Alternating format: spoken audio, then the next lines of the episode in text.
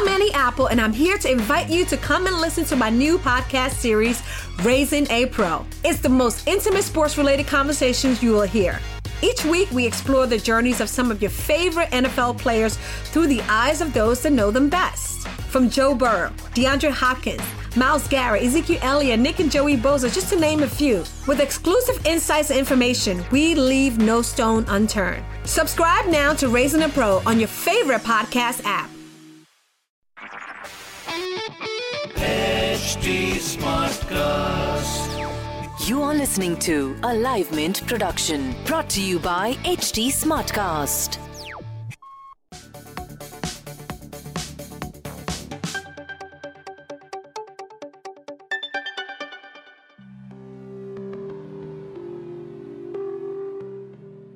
Hello and welcome to Why Not Mint Money.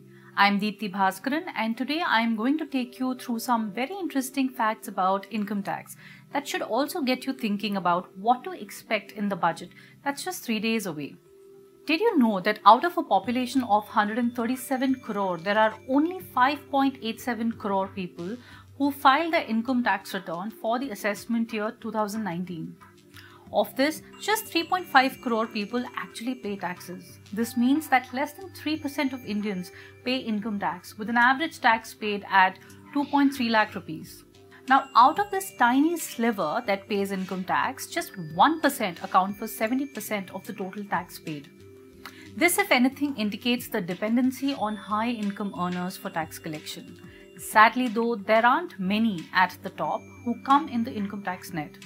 This fact made it to the budget speech first in 2013 when the then Finance Minister P. Chidambaram stated that only 42,800 people admitted to a taxable income exceeding 1 crore rupees a year.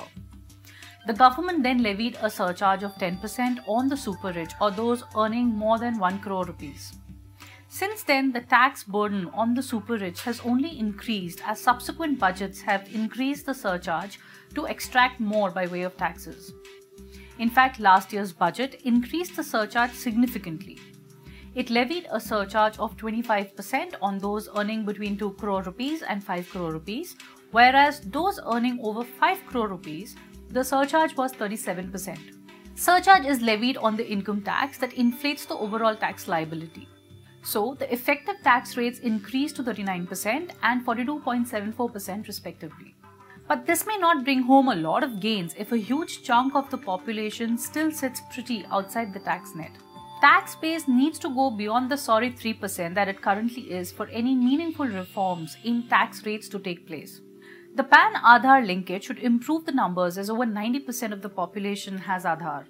Unless this happens, those who are in the tax net will get a heavier and heavier burden of taxation and scrutiny, especially at the higher income levels.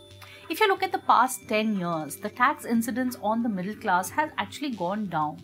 So if you're earning 5 lakh rupees, you pay no taxes now compared to about 22,000 that you paid as income tax 10 years ago. Those with an income of 12 lakh rupees paid about 1 lakh 81,000 rupees compared to 1 lakh 17,000 rupees now. This is a benefit of 36%. Now, while the tax burden on the middle income class is decreasing, it's actually going up on the rich. The maximum effective tax rate right now is 42.74%. So, someone with an income of, say, uh, 6 crore rupees in a year is worse off by 38%. The government is staring in the face of huge revenue shortfall, and if anything, that tells you that there is limited room for big bang changes. But expectations are rife with some tax cuts that will push consumption, that will give some thrust to the slowing economy. The tax cuts could either come by way of increasing the big ticket 80C deduction limit from 1.5 lakh currently to 2.5 lakh, which will translate into a saving of about 30,000 for someone in the 30% tax bracket. Tax incentives could also come by way of increasing the exemption limit from the current 2.5 lakh to 5 lakh for individuals below 60 years of age. Currently, if your income is 5 lakh rupees, you pay no taxes. This is because the first 2.5 lakh rupees is exempt from taxes. Further, income between 2.5 lakh rupees and 5 lakh rupees attracts a 5% tax. The tax liability therefore comes to 12,500 rupees. But there is a rebate of 12,500 rupees for those with an income of rupees 5 lakh. So your effective tax rate is zero.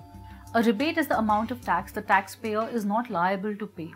By increasing the exemption limit to 5 lakh, the budget could in effect give a breather of 12,500 to all the taxpayers. But this doesn't boost investments that increasing the deduction limit does. Budget is now 3 days away and soon we will find out whether it brings cheer to the average taxpayer and how whether it's by increasing exemption or increasing deduction, what it means for the super rich, etc. But one thing is clear unless more and more eligible taxpayers are brought into the net, any meaningful reforms are unlikely to take place. That's all we have for you today. Thanks for tuning in.